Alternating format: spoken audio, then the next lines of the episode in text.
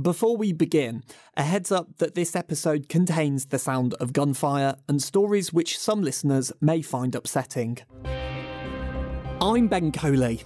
I've been a presenter at BFBS The Forces Station for the past two and a half years. My second overseas posting was to the Falkland Islands, but I'll be dead honest, before I went, I hardly knew anything about the military conflict that happened there 40 years ago. In this series, I want to learn even more by hearing from those who were there.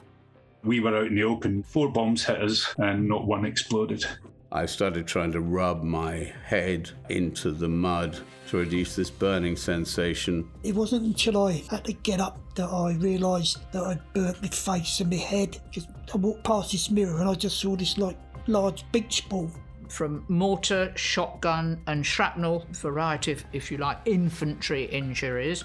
And at the same time, we were treating very severe burns, cold water immersion injury from both sides, that's a completely First World War injury. You know, there was no way we could communicate with our families back in UK. I'd had a dream that had haunted me for a couple of years of an officer coming to the door to give me the news that Gary was dead. Join me on a journey from invasion to liberation. This is Falklands 82 Stories from the South Atlantic. Last time we heard all about what happened at Goose Green. But we shouldn't forget that while soldiers and Marines made their way on foot towards the capital Stanley, the battle at sea continued. On the 30th of May, Argentine forces meant to target HMS Invincible, but due to an error on their part, HMS Avenger ended up being in the firing line. Jeff Roberts was on board as an acting leading seaman missile. Everybody remembers this on board the ship, remembers the day of the 30th of May. The Argentinians had planned to try and make a big splash with their last missile by going for HMS Invincible or the Hermes. Unfortunately, they got their, their recognition wrong, and, and it was us that was in the firing line. And I was off watch at the time. I was just grabbing my stuff to put it on, and, and the first lieutenant came along and said, You haven't got time for that, get out there. And he just grabbed me, pushed me out. Looked up, and I saw this great big ball of fire a number of miles away, but on the horizon. And that spurred me into action. Adrenaline was rushing. The gun started firing. We had four Skyhawks came through this fireball and heading towards us. Somehow, one was hit, and apparently it hit the water, cartwheeled, and broke up into you know into pieces. We then lowered the sea boat, went searching for survivors or wreckage. We picked up a few bits of wreckage, and the first attempt was calling us back towards the ship and said, Down here, down here, have a look. And that was unfortunately part of the torso of the pilot. A week later, HMS Plymouth sustained some serious damage at the hands of Argentine aircraft. Yeah, we, we were actually hit by four bombs, multiple cannon shots, which leave holes about the size of a grapefruit, on the 8th of June, which was the same day Sir Galahad and Sir Tristram got hit. That's Royal Navy chef Mac McDade. He spent 121 days at sea aboard HMS Plymouth. We were out in the open. We were in Falkland Sound between the two, the East and West Islands. And yeah, we were sitting ducks, so we got caught out in the open. Four bombs hit us and not one exploded. Thankfully, they, they didn't realise that the problem was they were flying too low. The bombs didn't detonate because they didn't have long enough to unwind their little mechanism inside. We had a depth charge because we had a Wasp helicopter. We had a depth charge on the flight deck, which was there to be strapped on the helicopter if necessary. one of the bombs hit the depth charge and the depth charge exploded and started a fire on board. And that was what caused the main damage for us. Although a bomb went through the funnel, in one side, out the other. One went uh, across the quarter deck and hit our mortar guns on the back end and knocked one of the barrels to the side. It, it also took out part of the mortar control room. And another one went through the side and into the mortar room where all the mortar bombs are kept and didn't explode. You can imagine if that had gone off, the back end of the ship would have been obliterated. I'm Mick Fellows. I was a Fleet Clearance Diving Officer, second in command of Fleet Clearance Diving Team Number One during the Falklands campaign in 1982. Mick spent a lot of his time dealing with unexploded bombs. I had a report that HMS Plymouth had come under enemy fire. And I was asked or told to investigate. I went across to Plymouth. I stepped onto the bridge but didn't really step far enough and I tripped up over the doorway. Prior to going, I thought, well, this is going to be the last job. I'm going to have a little swig of that whiskey I've got. We got all the bombs onto the upper deck, lowered them over the side on a piece of rope, and then let go the rope so they sank to the seabed quite swiftly. I then reported to Captain Pentreath, I believe his name was, yes. He said, Can I be completely honest with you? I said, Please, sir. He said, Well, when you came on, I shouted for help. I said, We put up a lot on, on the Plymouth. We've been heavily bombed. They said they would send me the only bomb disposal man av- available in the southern hemisphere. He said, You arrived on board, you tripped over the bridge entrance, fell on your face, and I thought, I've got the only man in the southern hemisphere and he's pissed. he said, We were worried. At the same time, in Bluff Cove on the southeast coast, Royal Fleet Auxiliary ships Sir Galahad and Sir Tristram were preparing to land the Welsh Guards when they came under attack by three Argentine Skyhawks. Michael Clapp was Commodore in charge of amphibious land forces. I loaded up Galahad and sent her down on the understanding that Sir Tristram would be sailing back. So when it all happened, I was puzzled as to why they were still there and not yet unloaded. The 5 Brigade had come forward without any communications. I didn't know that. Now, what on earth the brigade headquarters doing, moving away from its Land Rover with all the communications on it? It was madness. But what of Sir Tristram? I now know that the captain of Sir Tristram did not send any signals because he was defending himself.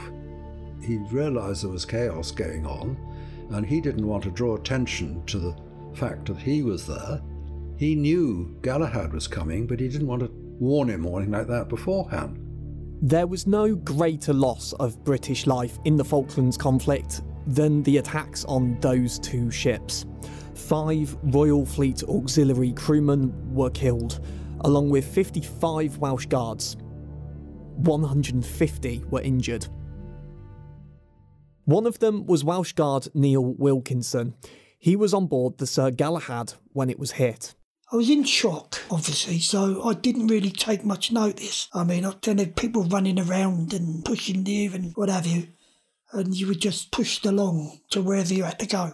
Yeah, it wasn't until I had to get up off my bed to go to the treatment room that I realised that I'd burnt my face and my head. Just I walked past this mirror and I just saw this like large beach ball and realised it was me. So I had a bit of a weep and then the staff on the UK were amazing. You know, they covered us all in what they call flamazine and stuck our hands and what have you in plastic bags. The British cruise ship SS Uganda had been requisitioned by the Ministry of Defence while cruising the Mediterranean. She was taken to Gibraltar and converted into a hospital with 400 beds. From there, she was dispatched to the South Atlantic with a team of 136 medical staff, including 12 doctors, operating theatre staff, and 40 nurses from Queen Alexandra's Royal Naval Nursing Service.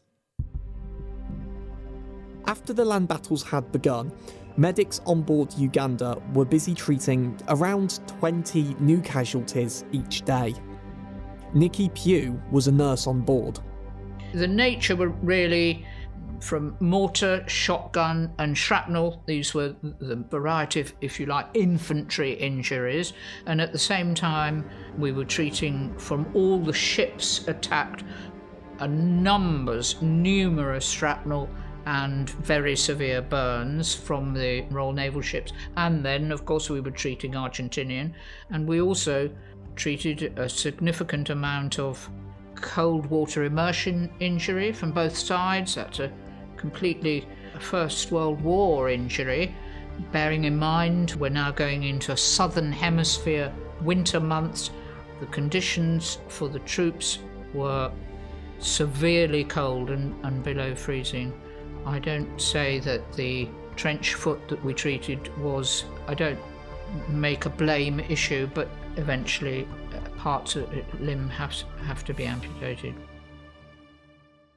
Hospital ships are bound by the Geneva Convention, and Nikki says this made things tricky. Once the ship was officially under the Geneva Convention, there are a number of restrictions and protocols that we had to adhere to. The most significant of those restrictions is that by international law, the hospital ship itself has to be illuminated from dusk until dawn. That means through the night hours. During our operational time, if you like, the ship would be illuminated from about half past three in the afternoon with the ship's own lights that have to legally shine onto the red crosses. Now, that would make a hospital ship into an extremely useful target and beacon for any enemy. Over on land, troops were being treated at a temporary field hospital Led by Surgeon Commander Rick Jolly, it was set up at an old mutton processing plant at Ajax Bay, across the water from the first landings at San Carlos. Affectionately known as the Red and Green Life Machine, the faded words can still be seen above the entrance to the now derelict building. Royal Marine Jim Giles worked there during the conflict. We helped out on the Casualties, when they come in into the triage, the first part of the, their assessment, seeing what had already been done treatment wise, getting fluid into them and getting lines into them, and preparing them for for surgery. Some of them, you know, pretty rapidly. So they weren't there that long, and they were straight onto a table and being put under anaesthetic and stuff like that, and, and, and getting operated on. As the Falklands conflict raged on, Worried families back at home in the UK were waiting for good news from their loved ones. From my own time spent in the Falklands, the internet wasn't great, but at least my family knew I was either penguin spotting or on the radio. That's hardly a conflict. Mike Kelly from the Parachute Regiment. I think that the families probably had more stress than we did because at least we were all together with your mates and we knew what we were doing whereas they potentially isolated in a married quarter with three kids to look after. One of them was only about three or four months old, and actually seeing people come down in uniform and go to houses to tell people their husbands are either injured or dead, you know, not very nice for them. J. Morgan Hirons was married to Lance Corporal Gary Bingley, who served with 2nd Battalion, the Parachute Regiment. Gary couldn't wait to go. He was a paratrooper through and through. So for him, he trained for the last six years to go to war. He liked the idea of being able to fight an enemy that was a it was a clean, they'd invaded, we're going there to save the people kind of war. I personally wanted to break his leg to stop him going, you know, not because I wanted to hurt my husband, because it would have been a reason he wouldn't have been able to go.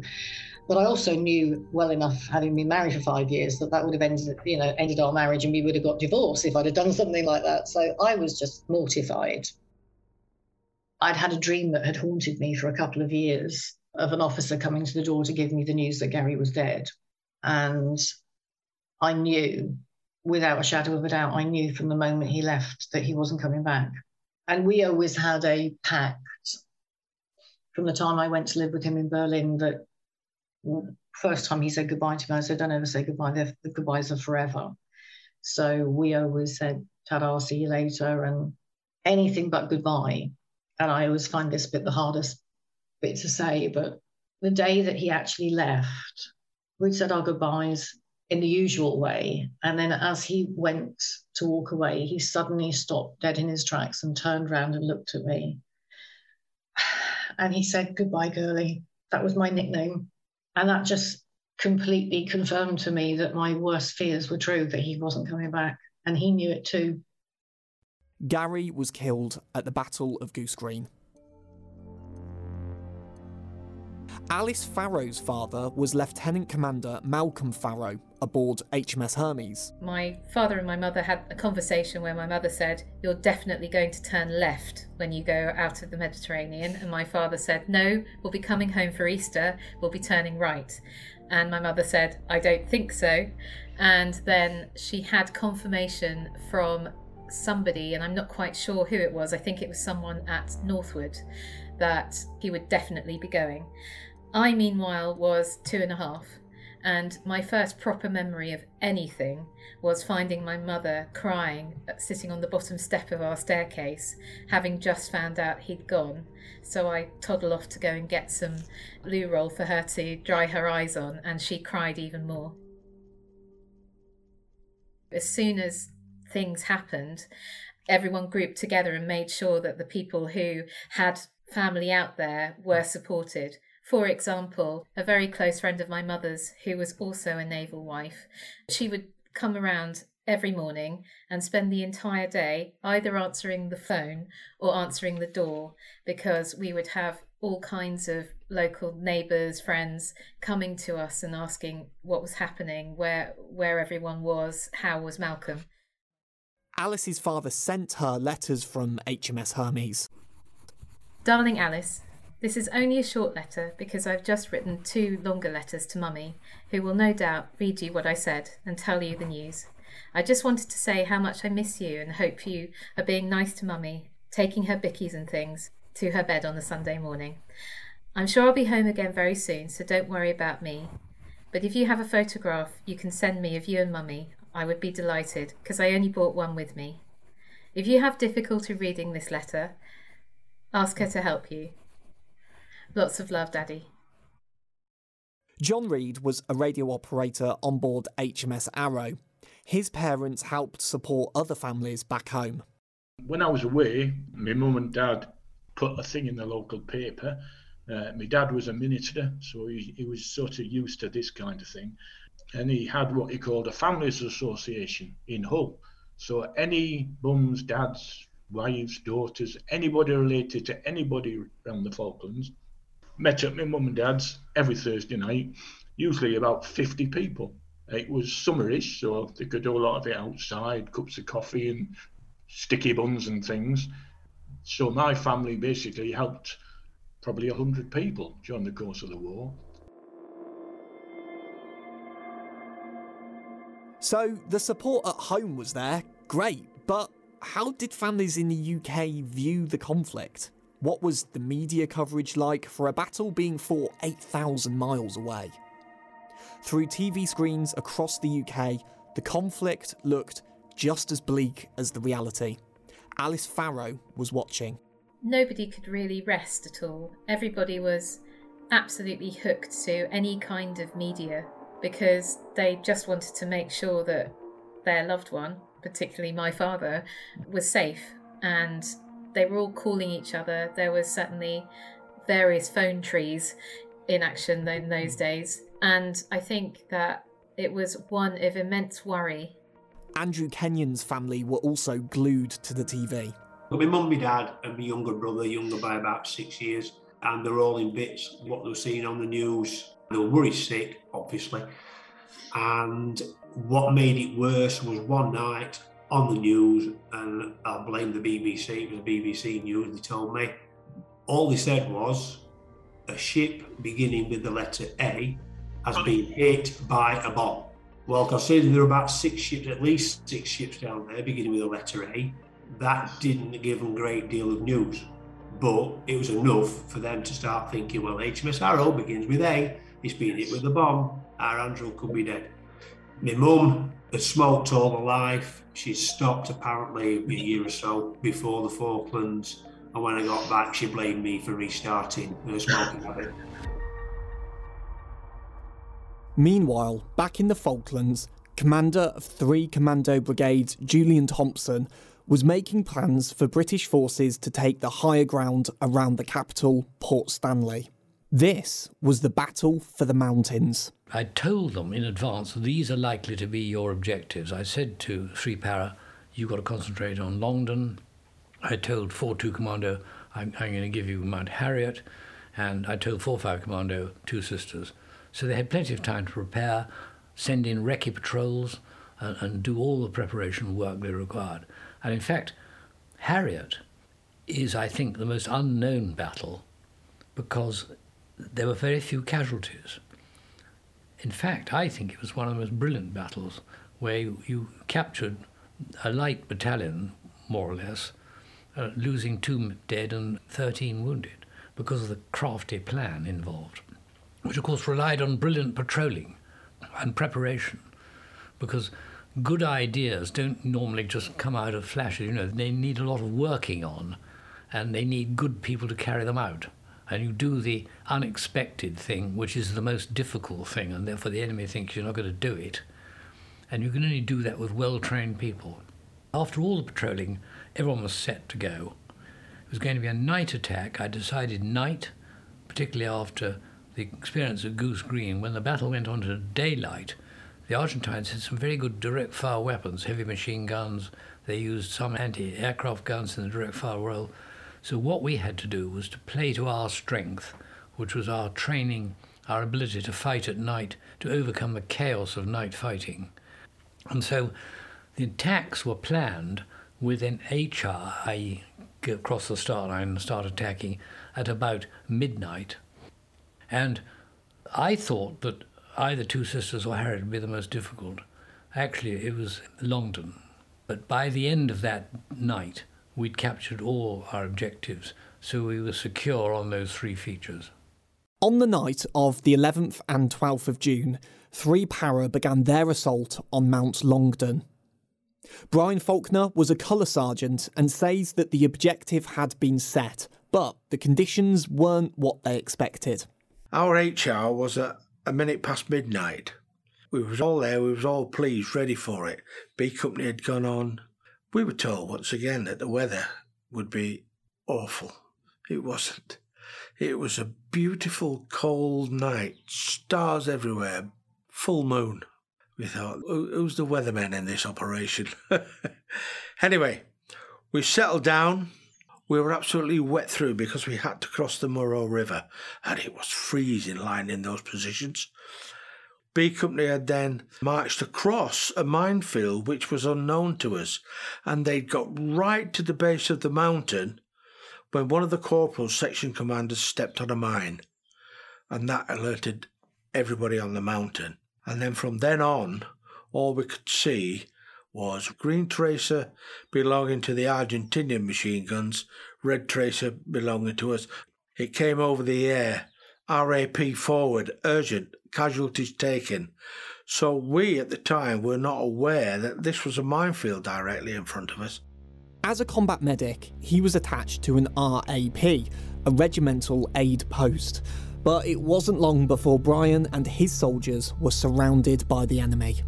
We'd heard that the Argentinians had uh, helicopters with troops inside to assault the back of the mountain where we all were, and I was indicating where all the machine guns, 30 calibers should go, trenches where everybody should be. And the next thing I heard was shouting, shouting, Argentinians, Argentinians. And we had a rock, a rock face by the side of the RAP, and it was a high rock face, and it went to the other side. And that's the side that these Argentinians were coming. So I just once again took bull by the horn. I grabbed as many weapons as I could that was leaning against the wall that had been left there by the wounded and the dead, and I ran down, got around the corner of the strip of rocks, grabbed as many guys as I could, people going through our location, people with weapons, and led them on a counter attack up the hill. It was his job to defend the mountain and assist the wounded. I had to look for a position that would be safe for the vehicles to come, collect the dead and wounded, and bring in the ammunition.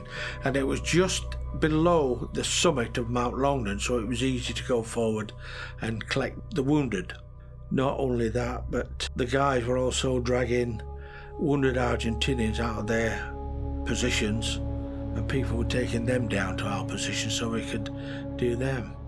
And then our lads came out from each side and forced to surrender and took them away. I looked around, I didn't have many with me, by the way. When I finally went round and started running up the hill, I was like being a bit of a banshee, if you don't mind me saying. By the time Mount Longdon was secured, Free Para had lost 23 men, making it the costliest battle of the conflict for the British. 50 Argentines were killed and 50 taken prisoner. The fighting that took place that night was by small groups of men. It wasn't controlled by the company commanders or anything because it, it wasn't a company commander's war on this particular night. It belonged to the individual soldiers and corporals, and B Company unfortunately took some heavy casualties that night. Brian was awarded the Distinguished Conduct Medal for his gallantry during the Battle of Mount Longdon. At the same time, 4-5 Commando began their advance on Two Sisters, a mountain 10 kilometres west of Port Stanley. They were supported by naval gunfire from HMS Glamorgan. Ian Gardiner of 4-5 Commando recognised the challenge ahead. The commanding officer delivered his orders. I prepared my orders and delivered my orders. We brainstormed all the what ifs. What would we do if he got stuck? What would we do if I got stuck? What would we do if we went through like a knife through butter?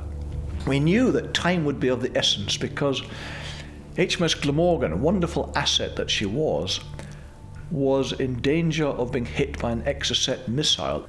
We knew there was a land based missile system on the coast waiting to pluck off plums just like her. However, we also knew it only had a daylight capability. As long as it was dark, Glamorgan would be fine. But if we were still fighting our battle at dawn, she would have to leave. So that, of course, placed a great time constraint on us.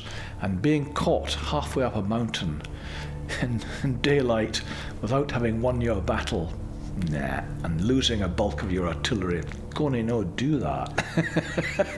Not a good plan. Even with all the preparation in the world, the Falklands can be a tricky place. A journey which probably could have been done in two hours, perhaps three. I planned four hours for this journey. Well, what I hadn't accounted for was the extra weight we were carrying with 30 Milan missiles are not very readily portable. The minute we left our patrol base, a Dartmoor type clag descended upon us. No problem, we could measure the distance, we could use our compasses, we'd record the ground. But at the far end, we found ourselves about 100 metres out, we were the wrong side of a great stone run, these rivers of boulders. Some of boulders as big as cars. You step on them, they move, they're slippery, they're icy, they're covered in moss. And struggling across these in the middle of the night delayed us terribly. We also got separated. 150 men by now in the mist, got broken up. I spent half the night trying to find guys. I didn't speak to my commanding officer until the last minute, and I told him that we were two hours late. Instead of ripping my head off, he said, Right, we'll change the plan. I will keep the ship, I will keep the artillery, you have the mortars, you have 40 commanders' anti tank weapons. Sort yourself out, Tell me when you're ready, and we'll go concurrently. We'll go together. And this act of patience, this act of trust, was enough to soothe my raddled nerves. And I was able to turn round in turn to my people and say, Right, sort yourselves out. Put the last six hours behind you. Tell me when you're ready, and we'll crack on. Ten minutes later, 150 knackered Marines were as good as new. But then came the inevitable chaos of conflict. My Marines fought their way, rather like fighting in a built up area. The rocks were so big. Fought their way, teamwork, teamwork. Grenade, follow in, cover each other. They went in, one man going one way, one man going another, bit by bit. Anti tank weapons, the, the 66 millimeters. When you found a bunker which had a machine gun in it, hit it with a 66 millimeter. The noise, the chaos, you don't know which bang is friendly, which is enemy. Any night vision that you might have started with is instantly wrecked by the illuminating shells, theirs or ours. Communicating, very difficult. Men get deafened by the noise, the aerials get shot off, get broken, men get wooded, taking cover. The only sure way of communicating with a man in circumstances like that is to thump him in the back and bellow in his ear. We thought there might be mines. If anyone went up in a mine, go straight on. Don't wait for him. Don't don't don't don't attend to him. Don't try and give him first aid. Just keep going. Your best defence in a minefield is to run through it. By the morning of the 12th of June, British forces had secured Two Sisters. But this came at a cost. Seven Royal Marine Commandos and a sapper from the Corps of Royal Engineers were killed. A further 17 British Marines were wounded. Even with the initial protection of Nightfall, HMS Glamorgan didn't escape unscathed. She stayed past the time she was meant to leave and was hit by an Exocet missile. 14 crew died. The final key for the task force to unlock the approaches to Stanley was Mount Tumbledown. On the 13th of June, the 2nd Battalion Scots Guards were tasked with launching their attack on the Argentine defences who anchored themselves there. Robert Lawrence was a platoon commander. I think we were absolutely at the pinnacle of ready to go, ready to do this. This is what we do. So the adrenaline is high, the awareness is tremendous. It's a pretty extraordinary scenario, and you can imagine you are just on high dough. Every piece of adrenaline in your body is going, your awareness is huge. We were wearing berets because we were fighting at night, and for identification purposes, we said if someone's wearing a helmet, they're Argentinian. If someone's wearing a beret, they're, they're friendly forces. One thing was clear if our troops were going to get to Stanley, it wouldn't be handed to them on a plate. We still did not know what our final objective was going to be, and it was quite something to suddenly hear what it was going to be, primarily because Tumbledown was one of their last and strongest defensive positions, literally outside Stanley. It was manned by the Argentinian 5th Marines, who were highly professional highly trained, were trained at night fighting, well equipped, well disciplined. So we as a regiment or as a battalion were very aware that we weren't going to be fighting conscripts, we weren't going to be fighting youngsters who were incapable of doing what they needed to do. Not that I would have wanted to have been at Goose Green, don't get me wrong, but we were very aware that we were going to take on the best the Argentinians had to offer. The troops scrabbled over rocky outcrops in the cutting wind and snow towards their target. In reality, my understanding is that they set off, they stopped, observed, couldn't see anyone, couldn't see any positions, moved on again, stopped, looked again, couldn't see anyone, moved on again, and after a couple of phases of that, suddenly heard snoring, which were Argentinians in fire trenches around them. At that point, I understand radio sparked up quite loudly. The Argentinians in those defensive positions woke up, started firing. All hell let loose. Richard Arguella was carrying a Bren gun. We had the loss of an extremely powerful warrant officer, Danny Wight, who was much loved within the battalion Richard had two rounds through his hood, and the nine para engineer on his left was also killed.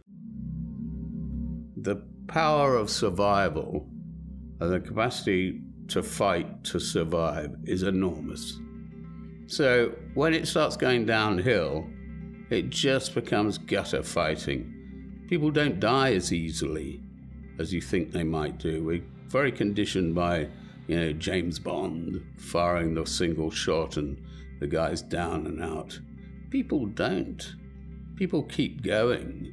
People fight on to an extraordinary level. So when it comes to mano a mano in any kind of real fight, it becomes very unpleasant. Very, very, very unpleasant. And that is the nature of the beast. Nine British men were killed and 43 were wounded at Mount Tumbledown. Robert Lawrence knows all too well of that power of survival that he speaks of. As the bloodshed continued, something happened to him. There was Stanley just down there. That was the target and that was the aim. So, to some degree, we seem to have achieved the very difficult role we were given to do successfully. So, that was amazing. And of course, when you think like that, the inevitable is going to happen. I felt a huge, huge blow to the back of my head, shoulders, and body. I was completely unaware of the paralysis that I've had ever since down my left hand side. I became very aware of burning sensations. I started trying to rub my head into the mud uh, to reduce, and it was beginning to snow to reduce this burning sensation. And after a short period of time, one of my lance sergeants and one of my corporals made it to me. As he turned me over, I immediately felt the blood run into my ears and fill my eye, and I knew that I'd been penetrated. You become frightened, and you become cold, and your body starts screaming at you to survive.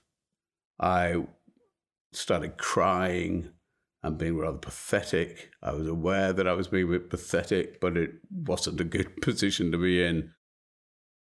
On the doorstep of the capital, with the final engagements ringing into the night and a steadfast British front, victory on Mount Tumbledown was almost there. Next time on Falklands 82, stories from the South Atlantic.